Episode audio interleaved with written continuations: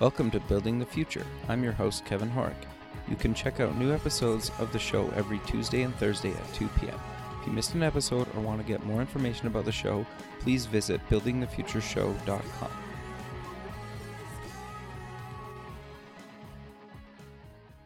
Welcome back to the show. Today we have Robert DeNeve. He's the president and CEO at BrightLab. Robert, welcome to the show. Hi, Kevin. Thank you for having me. Yeah, I'm excited to have you on the show. I, I think what you guys is, are doing is, is actually really cool and innovative. But maybe before we kind of get into Bright Lab, let's get to know you a little bit better and kind of start off with where you grew up. Sure. I uh, grew up in the middle of Silicon Valley. It was called Santa Clara Valley in those days. Uh, Okay. I was surrounded by orchards and uh, farmland. Beautiful And it's been a great. Oh, it was beautiful, beautiful. Still is. Just has a couple more buildings in it. But really watch this place grow and uh, develop into the innovation capital of the world. Sure. So you you went to UC Santa Clara. What did you take there, and, and why? What was the reasoning behind taking that? Well, I went to several schools. I, I went to uh, kind of a poly, I have a kind of a polyglot education. Okay. Uh, first, I came up as an optical engineer, so I went to University of Rochester, started op- studied optics there, one of the best optical schools in the world. Then I went to San Jose City and went through their laser program, probably the best applied laser program around, and went to UC Santa Cruz uh, for business management uh, later on. Okay, so what what kind of got you into wanting to go into kind of technology and engineering just because you were in kind of the heart of it, or or kind of walk me through that? Well, like many people um, in engineering, uh, it can be traced back to you know sci-fi, uh, Sure. watching Star Trek, you know, seeing what Spock did and and uh, Scotty, you know. Sure, I mean, a lot of us believe it, uh, you know, believe it or not, we're inspired as young kids by those programs. I just kind of followed that into engineering, and I was fortunate enough to be in the engineering innovation capital of the world. So, you know, I, I happened to be here, happened to like it, saw lasers and optics as the most sci-fi of the dis- engineering disciplines, and got into that. Sure, that that's great. So you are president and CEO of Bright Lab. Kind of walk me through kind of well, it was originally E Systems. So walk me through kind of how did it go from E Systems to kind of Bright Lab? Okay. So uh, we, uh, like a lot of engineers in this valley, started in the semiconductor equipment Right. industry. And a, little known fact is that that industry is one of the few American uh, originated industries that are still that's still dominated by American companies. Really? It's a big success story. Yes, it is. Big success story that nobody knows about. Wasn't it wasn't it kind of started in in the late 60s if I remember correctly? Was that correct? Well, the chip guys, you know, started this valley, and a bunch of people left Fairchild Cameron Instruments, right? And Right, HP was here, the Varian brothers were here, so there's a lot of tech guys here, and uh, you know, the the Fairchild guys started, um, you know, building on what the guys did, uh, uh, you know, on with integrated circuits um, over at Motorola and other places, and it really started uh, productizing in, in integrated circuits. So the chip guys started in the in the 70s, and then the equipment guys, the Applied Materials, Novellus's, Lam, KLA-Tencors, they kind of spun out of the chip guys, right? The chip guys said, look, you know, we need equipment guys to focus on equipment while we focus on chips. And that's the industry I started in the late 70s. Sure. And we were all driven by Moore's Law, which means every year and a half crank out uh, a new technology because chips were doubling in computing power and ha- having in price. So that was the operational tempo. And, and as a result, even though we were faced with international onslaught of competition, we beat everybody back, and the chip equipment industry is still U.S. dominated. Really? And that's where we, we came out of that industry, and, and some of us decided to attack uh, manufacturing and new product development as, as the next industry that needs to be saved. Sure. So it was that E Systems, or, or walk me through that whole thing.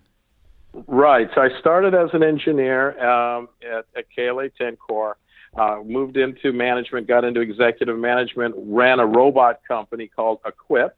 Okay, very we cool. became the number number one robot company in the world. Uh, That's awesome. And we had international competition built 200,000 of these wafer handling robots, modules, and systems. And uh, we're very successful and decided that once we sold that company to start a company called Equipe Business Systems, okay. right, or. E Systems for short, to take that operating methodology that we used to be competitive uh, worldwide, and now we sell that as a service or a solution set to other OEMs. Okay. So how did you find the OEMs? Did you have previous relationships with them or did you reach out to to a bunch of them or kind of a bit of both? Yeah, well, the valley is it's a big valley, but it's also a small valley at the Sure. same time. So a lot of us knew one another, and most of uh, you know the executives running companies, you know, in, in, uh, uh, nowadays were engineers in the old days. So we all kind of know each other, and you start using your network. Sure. So we were able to grow our company initially through that network and and through the um, value proposition of uh, and mantra of we're a company built by OEMs for OEMs.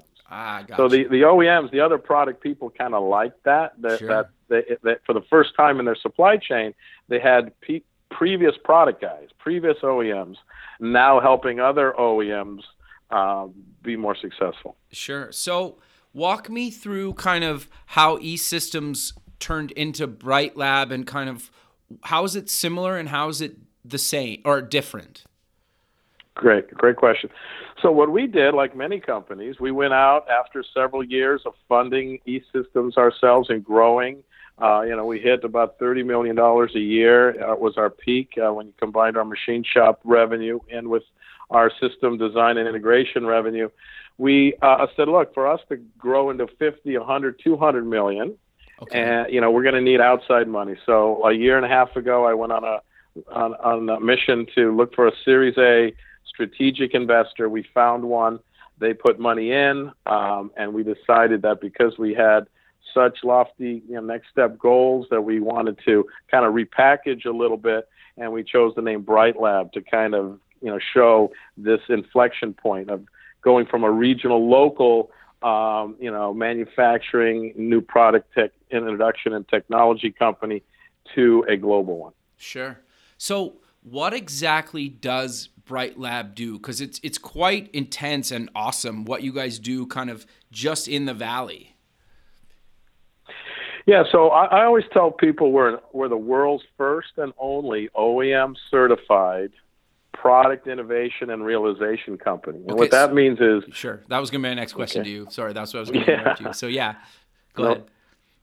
So I was just going to say what that really means is that we're a bunch of ex-product guys who did it for 40 years, you know, uh, the right way and the wrong way, learned from Sure. the wrong ways, and then, uh, you know, learned from doing it the right way. And now what we do is we help other companies accelerate product development and uh, we and, and and realize that product. And realization means doing the prototype and you know new product introduction, ramp it, release it, you know, get into volume manufacturing, and then optimize it from a value engineering standpoint.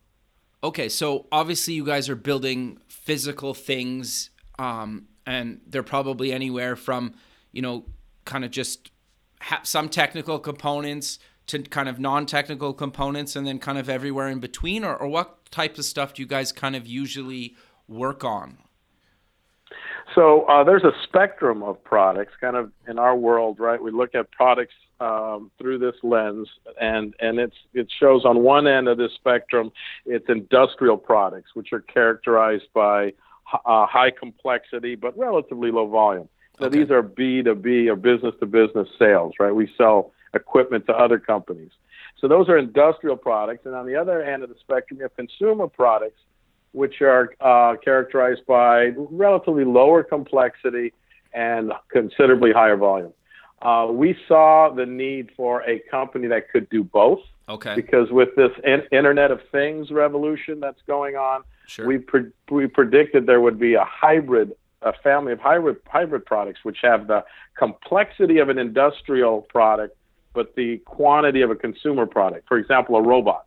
A robot is the is the quintessential example of this hybrid, high mix, high complexity, you know, high volume product that's that's coming on the scene, and we felt people with our experience were the best ones to help customers develop and launch those. Oh, very cool. Okay, so let's let's go on the robot concept for a second. So I have an idea for some sort of robot that does something.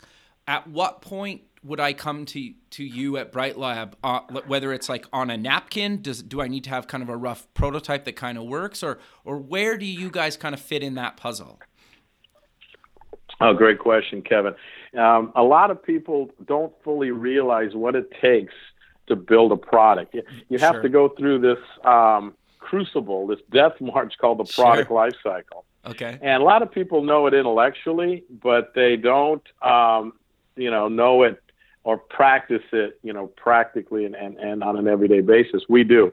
So we have six phases of the product life cycle. So if you came to me, right, I would, because of our expert, you know, uh, domain expertise uh, and being OEMs and product people for since the 70s, uh, we would be able to to factually tell you where you are in that product uh, development and life cycle. Okay. And and there's six phases, okay. right, that we've identified over the years. The first phase is industrial design. Okay. Right. The second phase is product engineering. Third is rapid prototyping. Fourth is new product introduction. Fifth is manufacturing. Sixth is uh, product support. Sure. So once we once we figured out where you were, you would plug into our system. It's like a node. Got you. You plug in, and we would immediately uh, provide you with a uh, demonstrated solution set, and then help you continue your way on to full realization. Okay, so obviously, well, so do I have to come to your facility, or how does that kind of work? Well, it, it's great if you came here. Obviously, okay. it's always better face to face, but we have telepresence, robot technology, and, and with all the other technologies available, there's a lot of remote assessment and evaluation we can do. So okay. we deal with people in Scandinavia, we deal with people in Asia. I'm dealing with people from New Orleans right now, and um, our goal is to assess where their product is, what the product maturity index or PMI value is, and then deliver the the known solution right uh, set to them so that they can continue to do what they do best, which is product innovation, and let us handle the, the, the rest of that operating system, right? That's needed to bring a product to fruition. Sure. So how do you how do you work with me in the sense of like do I pay you a fee? Do you guys take equity, a little bit of both? How does that kind of work? We've done all of the above. Okay. Uh, one of the things that, that we focus on is by having a highly flexible and adaptable business system or business operating system. We use that term a lot. Sure. Because the analogy I use on my tours is that we're the OS, the operating system. And our tours are pretty unique because you can see the whole product life cycle all in one facility. It's almost like a showcase. You look That's out the cool. window, you see everything from industrial design to engineering to new product introductions, all laid out. People have said in the past, "Oh, it looks like a museum in here," and kind of That's you cool, know, is. It's a functional functional museum depicting the product development and life cycle. And so what we've done is, you know, we've done time and material, right? People just want to hire engineering time or they want us to fix something or just ramp and build something or we've taken you know equity in, in a company. If uh, you know we don't do that as much anymore sure. because of the risk profile, but it, we have done it. But ba- the basic engagement is uh, one of OEM to OEM, right? True peer-to-peer collaboration. When customers come to see us and talk to us, they immediately register with you know something. They're like, "This is different than my other suppliers." and and it's because we're product guys, so we speak the same language, have the same you know experiences in business culture. So we're the only company that can provide true OEM to OEM collaboration. Sure. No, I, I think that's great. So you guys are in San Jose. Um, are you mm-hmm. guys planning on opening other kind of locations, or is one enough, or, or is it just kind of too early to kind of tell? Well, that's one of my favorite questions, Kevin, because as an old engineer, I you know now as an, ex- an executive trying to grow a company, sure. I look at this facility as a product, oh, right? and we have just finished finished beta testing it, we're, and it's released. Customers are using it, and now my job as the product manager, if you will, is to clone it. And we have a very sure. unique cloning system. Uh, we have plans to uh, take this uh, facility, our product, which is the perfect size in our opinion, sure. 55,000 square feet.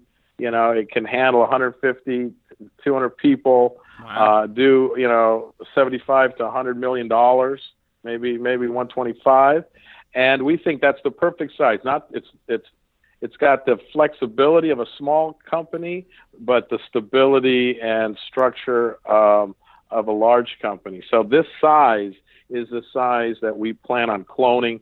There's plans to have seven of these sites. Wow. Everywhere there's a high tech cluster in the U.S.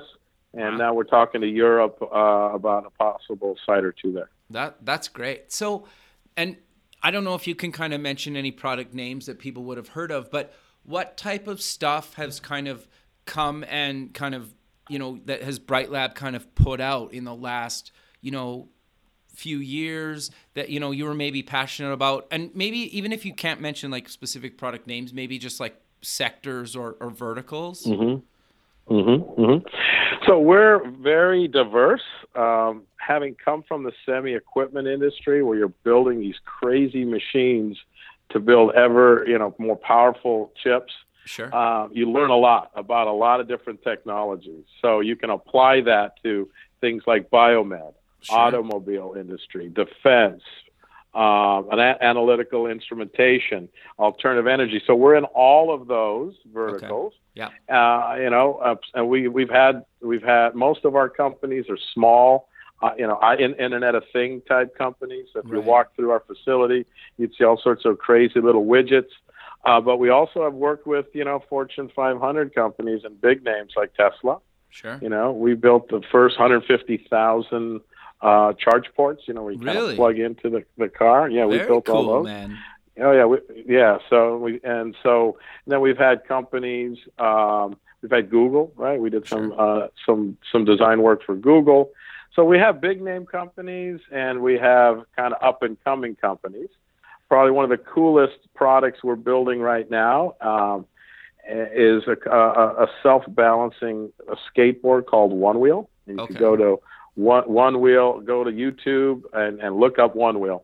The coolest product we've ever built, and, and it incorporates a classic hybrid product with the high complexity of an industrial, you know, mechatronic robotic system systems, but with the consumer appeal and quantity of you know, a, a, a skateboard, right? Kind of blending those two, and you get this very unique, highly addictive ride, and and it feels like you're snowboarding or surfing, That's even cool. though you're kind of cruising on cement. So please check that out. That's a perfect example of what's to come. Sure. So, do you guys do kind of a lot of hardware and software integration where, you know, you'll build I don't know, like does the Onewheel have like an app that I can control or or like you have like a little robot on on the site? Like is there like an iPad or an app or something that you guys would work with or do you guys kind of stay away from that or, or how does that work?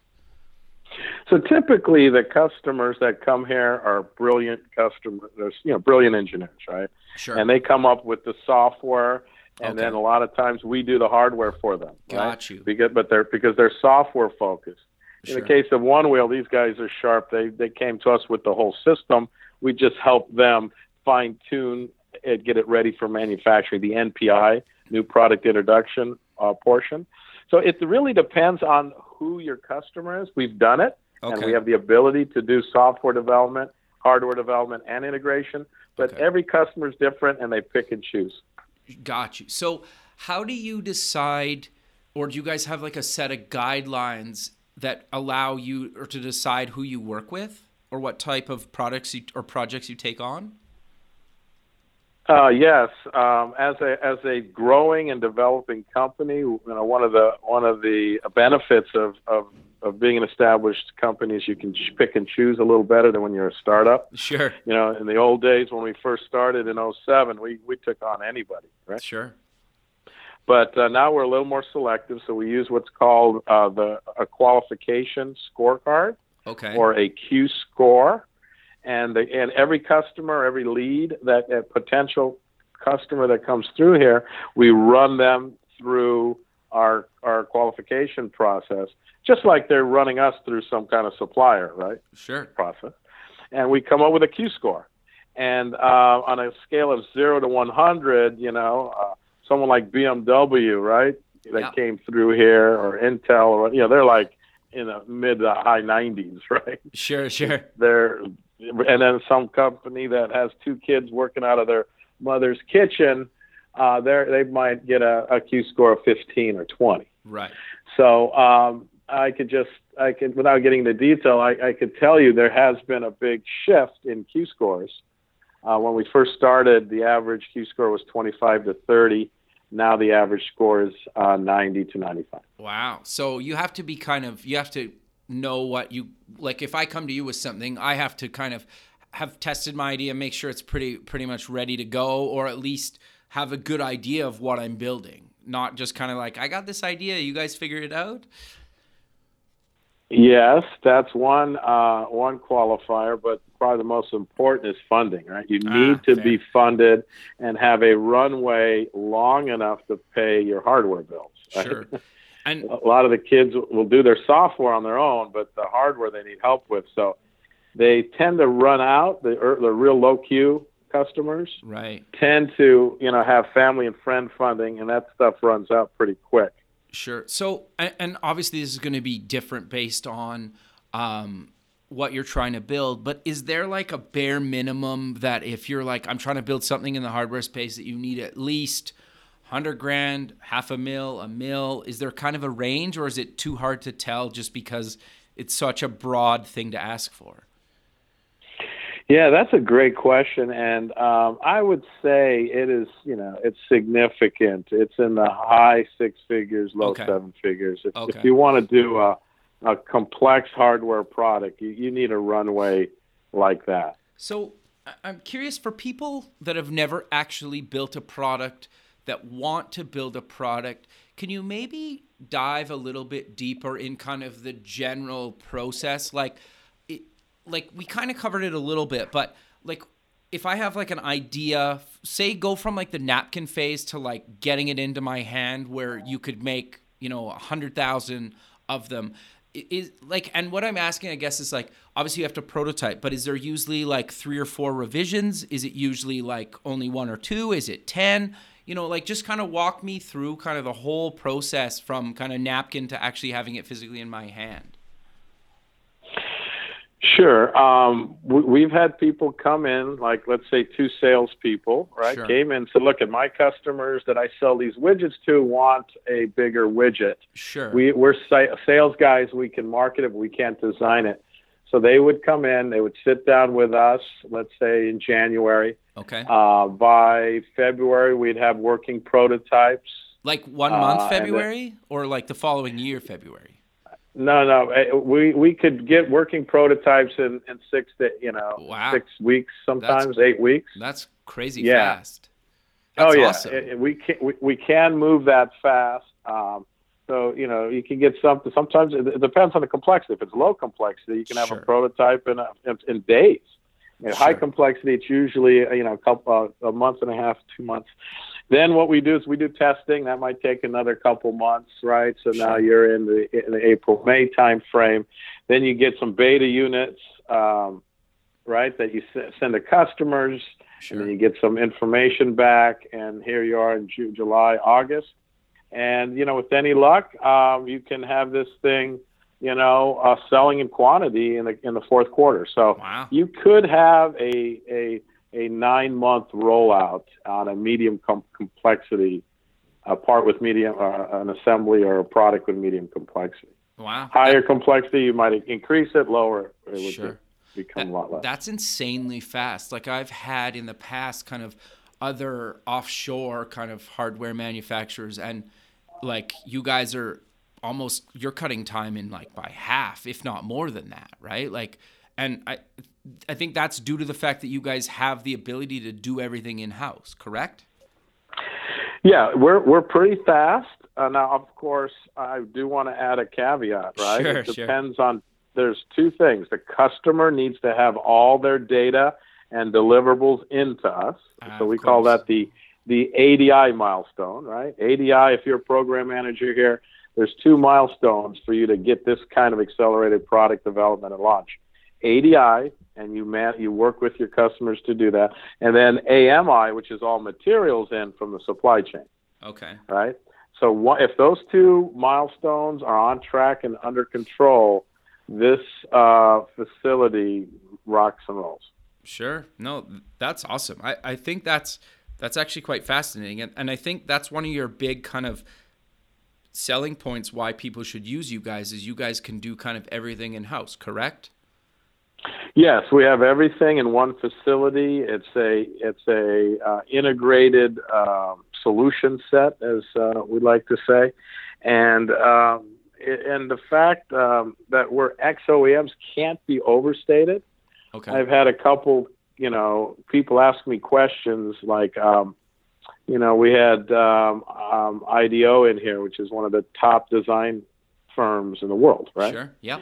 and they came in and we had um, you know meticulously engineered one of their prototypes and, and one of their designs into a prototype that almost matched their initial you know design concept perfectly Wow. and that usually doesn't happen right Sure. because you know you go pra- you go from uh, art you know artistic license to, to practical you know application and, and you lose some some of the coolness Sure. uh, but we did, we did a pretty decent job, and they asked why, and you know, people were kind of like, "Well, there's this, there's that," and then my answer was, "Guys, we're we're it's nothing special. We're just ex OEMs. Right? We're ex product guys. We've done it for 40 years. We're not brilliant. We're just battle scarred." that's actually So a really good way of putting it. But but I think that's Yeah, also yeah. really useful, right? Because like Mhm. nothing is more useful than you don't understand how important having experience is until you have experience. Absolutely. Well, a few years ago, if you were a gray-haired guy in your 50s in Silicon Valley, you were a, a dinosaur. Now people are looking for us because we're, you know, we're guys that have been around and have built complex machines and designed complex products, and all of a sudden, uh, you know, there's a big void because we've outsourced everything. Right. And uh, this country has forgotten how to do manufacturing uh, and advanced, uh, you know, uh, new product introduction uh, when it comes to hardware. Sure. And so there's a generation of us, luckily, are still kicking that aim to bring it back and, and teach the next generation. Sure. No, I, I think that makes a lot of sense, right? And I, I think that adds people that have never been through it, whether building hardware or software or both, it, it's like insane how much you need people like yourself that have been there, right? Because sometimes the stupidest thing that you're spending hours on, if you just like pick up the phone or, or call you or one of your team members and just say, like, have this problem, and you're just like, oh, yeah, it's just this. It's like a 30 second fix instead of me spending hours on something, right? Or researching it online or, or trying something. And, and obviously, like, if you're just doing software, it's a lot easier to try stuff in code. But when you're actually building some, something physical, you know you a lot of times you actually need to like make it physically to actually try it to see if it works right and you guys have the ability to do that you know within hours or days or however long it takes to make like a new version of my prototype or whatever i'm trying Absolutely. You know, it's it's called hardware for a reason, Kevin. Otherwise, Sure. if it was easy, we'd call it we'd call it funware, right? You know, that's why we don't. I always tell my young engineers, it's it's not called funware for that for that reason. sure sure And uh, it's very hard. It's very hard and requires a lot of you know discipline and experience. And I'm just grateful that there's an, another industrial revolution going on. This whole Internet of Things Totally. and hardware is now being connected and digitized and made into smart pieces of equipment and machinery. And all of a sudden, you know, uh, advanced manufacturing guys like us, hmm guys that understand how to do uh, new product introduction and integrate hardware and software, are becoming, um, you know, very, very key. And our company, Bright Lab, productizes that and, and is now and, and will now scale that capability to all the OEMs that need it. Sure. So you probably get asked this a lot, but I'm curious to for people listening to the show that have never done hardware before and are looking to build something, what advice do you tell them, or like where do you tell them to kind of start? Mm-hmm. Well, the first thing is to appreciate it, right? You and you need to be. If you don't appreciate something, you don't, you know, you'll take it for granted, and you and and you you just it won't, um, you know, it just won't work for you. So you have to appreciate that hardware. It, you know, has its own subtleties. You know, just because you're not a soft. When I was coming up and I was a hardware guy for a generation or two, you know, we were second class citizens because software and the internet and now apps and all that but hardware has its place. Everything is molecules and atoms. It's not bits and bytes only, sure. right? The world is still, last time I checked, a, a real tactic, you know, tactile, physical place. Sure. So you have to have that appreciation for hardware and not look down on it. Interesting. So I would say that's the first first lesson to learn. The second lesson is to find a sensei, right?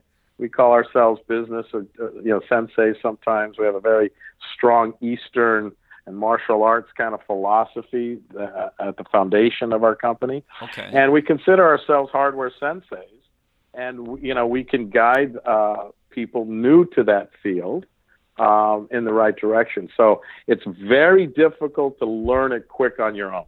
It, it just is. Um, so the next step two would be, you know, find somebody that understands it, has has worked with it, and has, you know, succeeded at, okay. at it. Right. Uh, that's key because there's a lot of people that uh, you know were hardware based that lost right uh, the, the, the game because hardware has you know it, it's painful. Excess inventory is the biggest killer of companies. Right? One of the biggest killer of companies. So you got to do that, and then the third piece would be have a highly collaborative and uh, open-minded relationship. You do those three things, and you'll you'll be off to a good start. Okay, no, that's that's interesting. So, I'm curious. Do you guys like if I have an idea and I need X amount of funding to execute it? Do you help startups find the investment, or is it up to the startup to find the investment themselves? We do help people. Uh, okay. I had a uh, I had an angel investor arm associated with our company when I started it as part of our model. Yeah. I put it on hold for a while to concentrate on you know getting getting the hardware out the door, and um, we have recently you know are looking or looking at bringing it back, but through um, collaboration with Sandhill Road.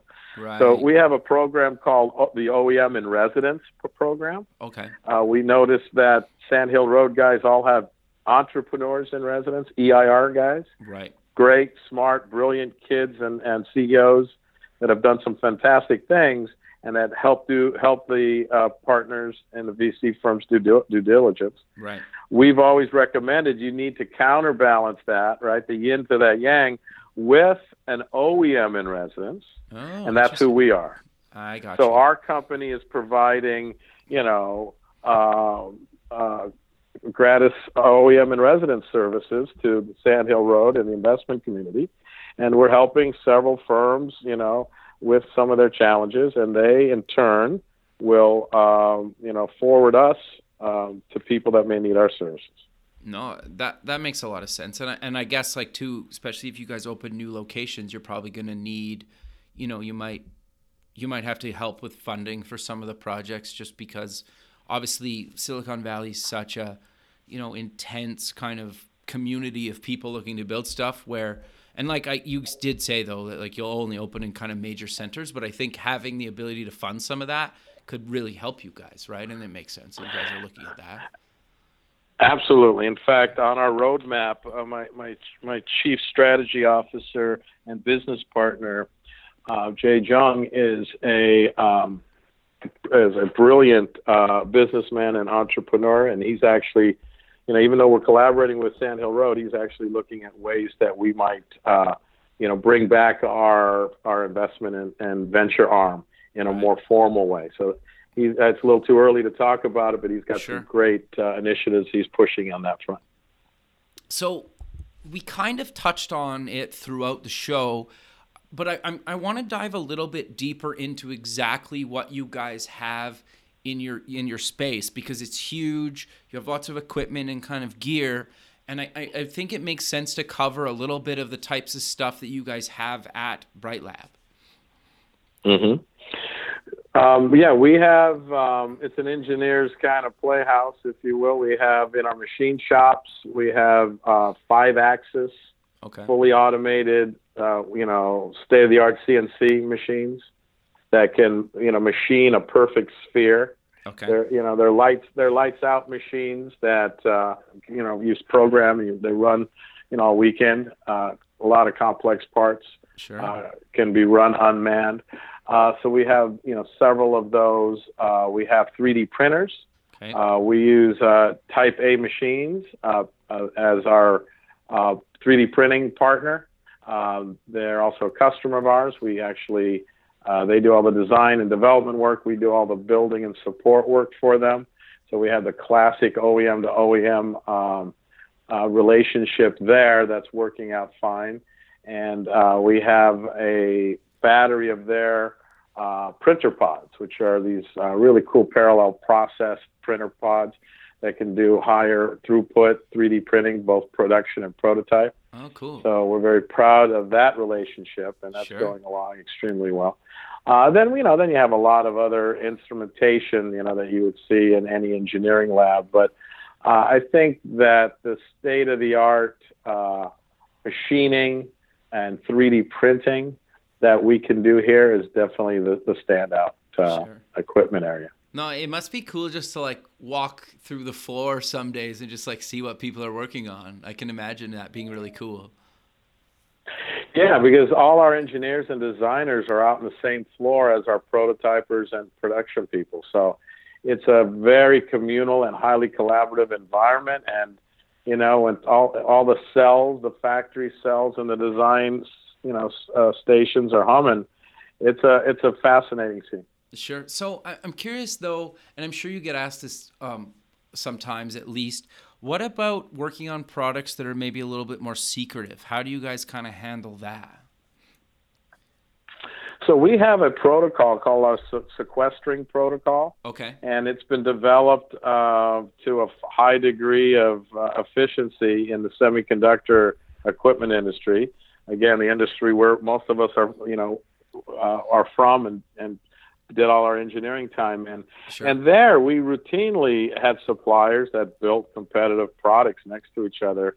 And there's ways to physically and through, you know, uh, firewalls and, and through process control, uh, engineering controls, change controls. There's a lot of um, elements to, to our sequestering process Got you. that um, you know has, has been working for companies for 30 years. So we don't have the problem today, Okay. uh, you know. But if if you know Coke and Pepsi wanted us to do some ro- you know bo- robot bottling equipment, and they, we would clearly be able to handle that.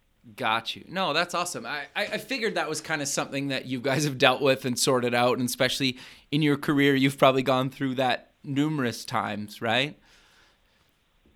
Yeah, absolutely. There's there's always uh, you know we're all about accelerating uh, the product development of our customers and providing IP safe manufacturing uh, solutions. So it's part of our you know business model. It's part of our value proposition, and it's part of our our, our history and heritage. So yeah, that is not an issue.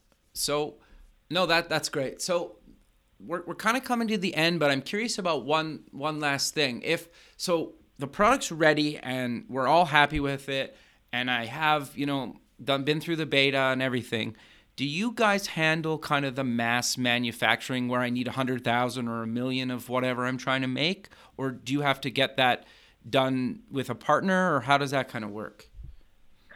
Oh, good question. So we have there's um, you got to let me back up a step. Um, Sure. You need to again think of us as as business senseis or solution providers, right? Okay. Another example I've always used is that the product development and life cycle is is like a Mount Everest, right? It's a difficult thing to climb, Sure. and we're kind of the Sherpas because we've been doing it for so long, and we help you know the uh, the um, the tourists or the adventurers make it up that hill, right? And they Right. get all the credit, we don't care. Sure. Right?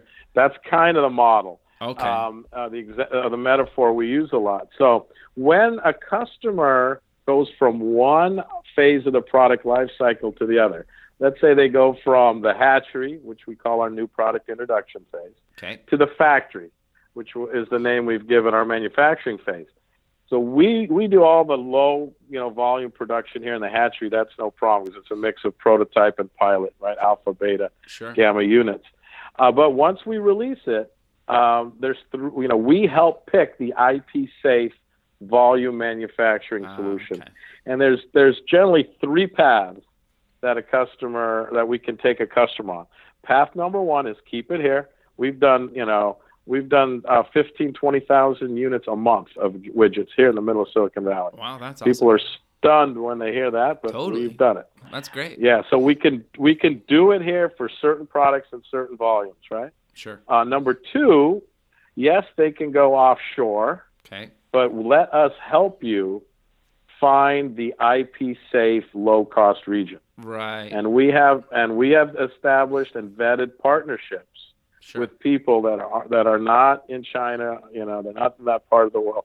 They're they're in in AI in IP safe regions, and gotcha. you know we could talk more about and get more detail on it. But we have partnerships that are safe, right?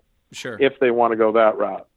Uh, and, but third, but last but not least is really what we recommend, and that's this uh, this um, other hybrid approach where we can automate their lines. We could design because we're automation guys, right? We're all Right. ex robot engineers, so we can design a customized cell or a customized factory for them.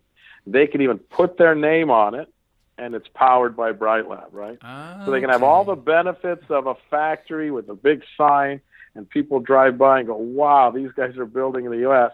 But we are running the factory for them, and so they can stay focused on innovation. And we are designing automated uh, processes so that we can give them the lowest cost per unit uh, possible in this region or somewhere in the U.S. Right? Sure. No, that that's great. So you kind of mentioned it, and I'm curious. What do you classify? What it, what does IP safe mean for people that don't really understand the space?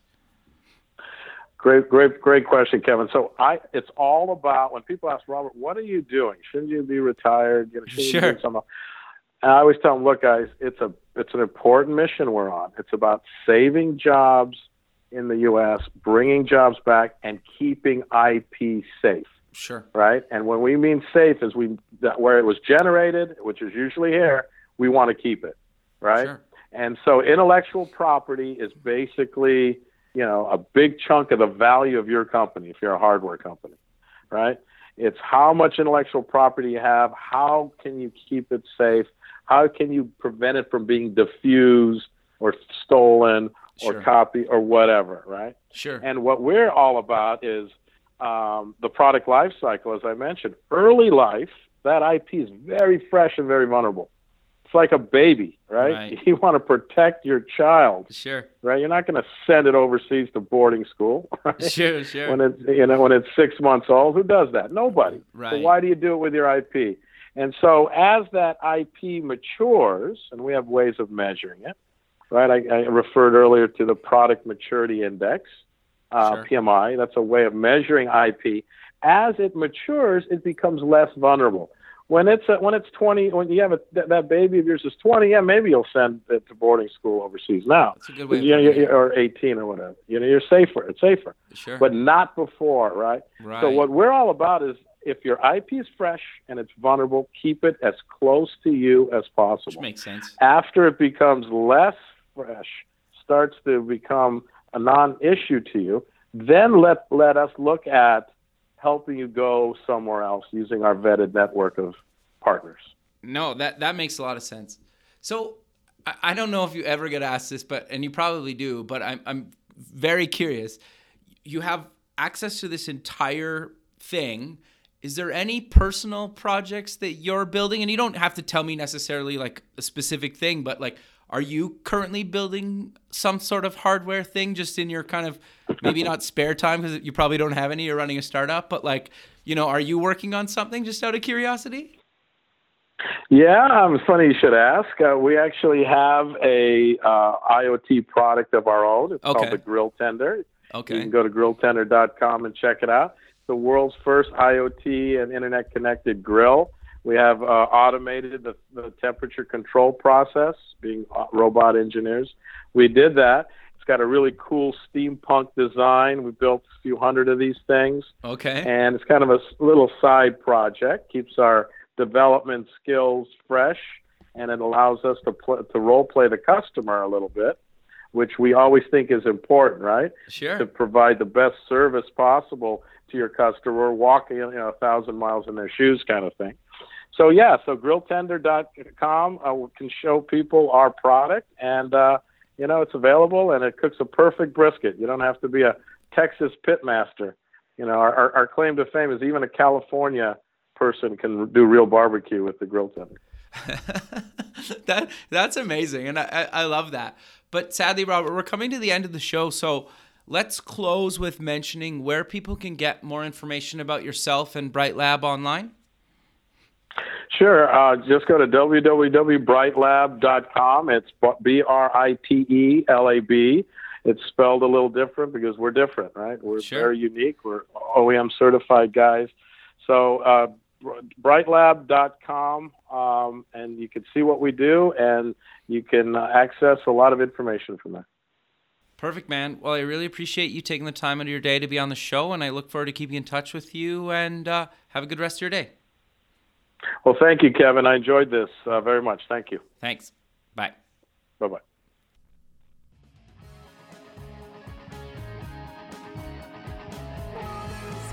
Thanks for listening. The music for the show is done by Electric Mantra. You can check them out at electricmantra.com and keep building the future.